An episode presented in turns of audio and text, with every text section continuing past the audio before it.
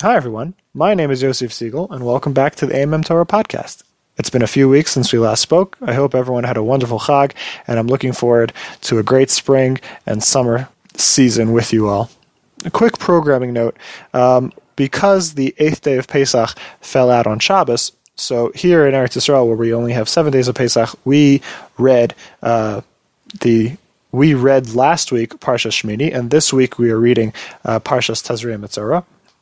While everywhere else, they will be reading Parshas Shemini this week and Parshas Tazria Metzora next week. And for the next couple months, I think even, we're going to be one Parsha off. Um, since I am based in Eretz Yisrael, I will be doing a podcast every week for the Parsha that they are reading in Eretz Yisrael.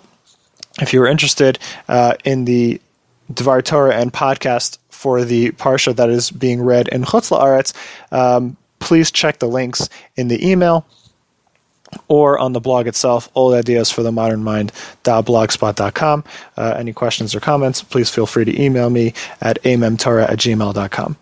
All right.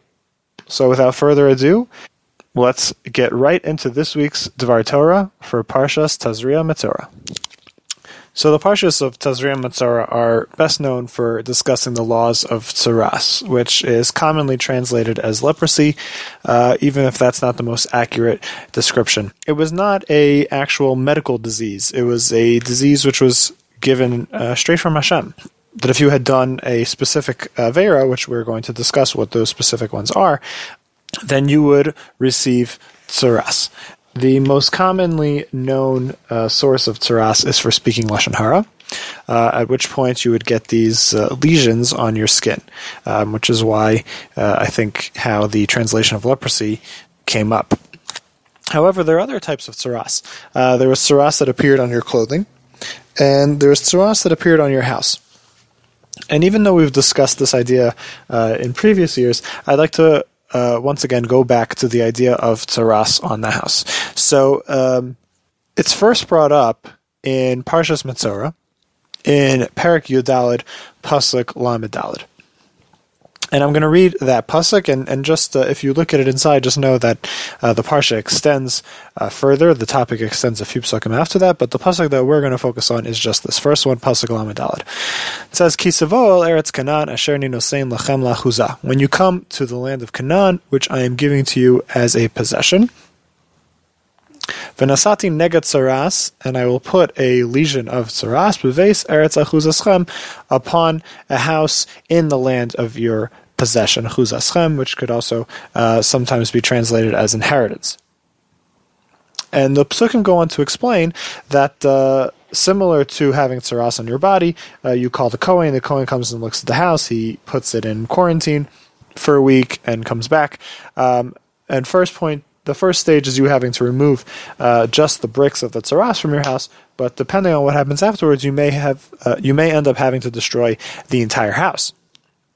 Um, but there's a very cool Rashi over here who explains that this is actually uh, a blessing in disguise, because when the Bnei Israel were coming towards Eretz Israel, so all the people who were living there at the time were afraid of uh, of uh, losing uh, their houses and their possessions and everything. So they took all their treasure and they buried it uh, in the walls of their houses.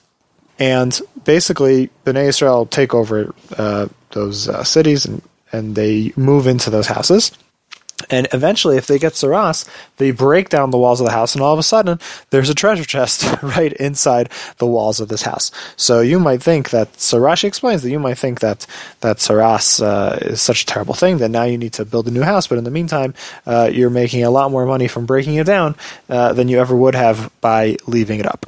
And the cool thing about this is that this actually happens nowadays still uh, in Eretz Yisrael not necessarily because it's tsaras. We don't have that anymore nowadays. But I can tell. Uh, I've heard a few stories um, in some of the older neighborhoods in Yerushalayim uh, where houses were built. Uh, you know, in the 30s and 40s, um, and even though they were they were added onto, but the foundations were never changed. And then people go up and eventually dig up the foundations, and they find uh, valuables hidden away uh, from uh, the uh, Israeli armies who are coming to uh, liberate the city of Yerushalayim. But anyway, that's Rashi's explanation. Now the Kli Yakar uh, takes a different uh, approach to this pasuk.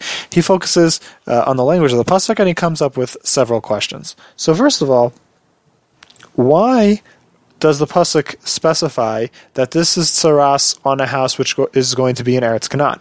Uh, we know that tsaras happened in the desert. We see that uh, Miriam got tsaras.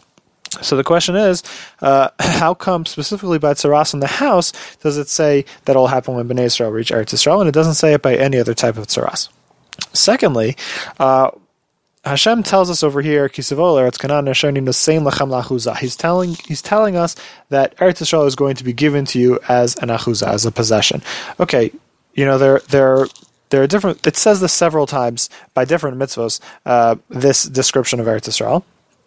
And the question is why? Why does it say that here? What does that have to do specifically with Tsaras that Hashem needs to mention the fact that He's going to give us Eretz Yisrael uh, as a gift? And finally, the pasuk ends, uh, "V'nasati neged Tsaras," that I'll put Tsaras beves Eretz Achuzaschem on the house in the land that uh, you are taking as, as an achuza. Why can't it just say bivotechem? Say in your houses. I already said that this is going to happen in Eretz Yisrael, and then it's which and then it says which is Eretz Achuzaschem. So why doesn't it tell me again? It's a house bit Eretz Achuzaschem. Just say that it's one of your houses. Um, and I don't want to go into it here uh, obviously, the Kli Yakar is not following Rashi's explanation, but if you look at it inside, again on Pasuk Lamed uh, he explains why his questions apply even according to Rashi. Um, so feel free to look that up, but I'm not going to get into that right now. Just know that uh, even Rashi's explanation is not uh, going to completely answer the Kli Yakar's question. So he answers like this: What is the reason why Tsaras appears on a house? As we said earlier, when you speak lashon hara, so you get tsaras on your body. But that that same reason doesn't apply for it coming onto your house. The Kli Yakar explains, he says this actually in several places in the parsha, that you get tsaras on your house because of stinginess or a chemdas mamon, an inappropriate desire uh, for money. We have to understand that everything that we have, that we're lucky to have in this world, is a gift from Hashem. And while He obviously wants us to use it to support ourselves and our family uh, and our extended family, it's also in order to support those around us. That there's there's no reason, there's no specific reason why one person needs more money than another person, right? Everyone needs a certain amount of money to live. Some people have more than that amount, some people have less than that amount.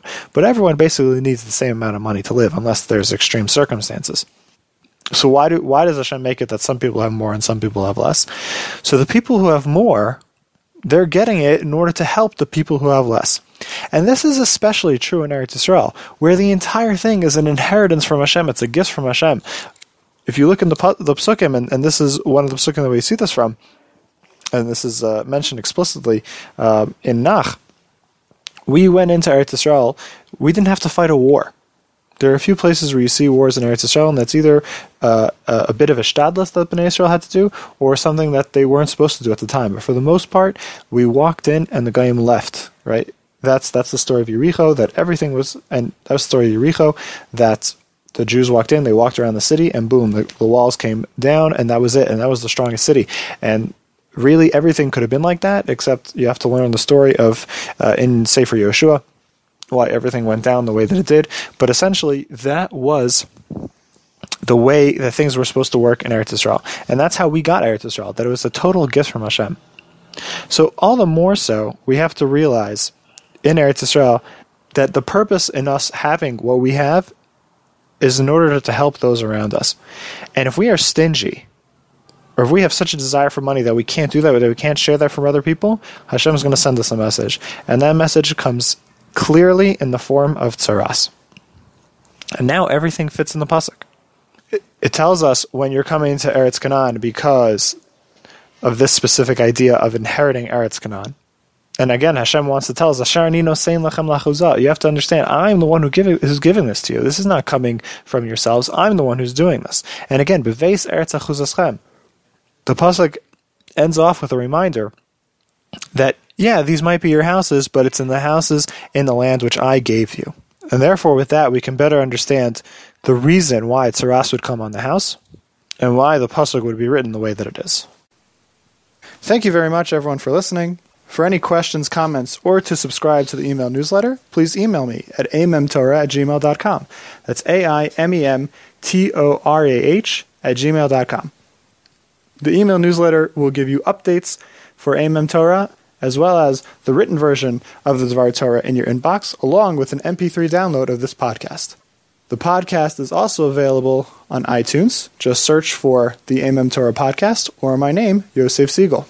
Please check out the blog itself, Old Ideas for the Modern Mind.blogspot.com, where you can get the written version of this week's Dvar Torah, as well as the archived versions of the previous eight years of Amem Torah Divrei Torah.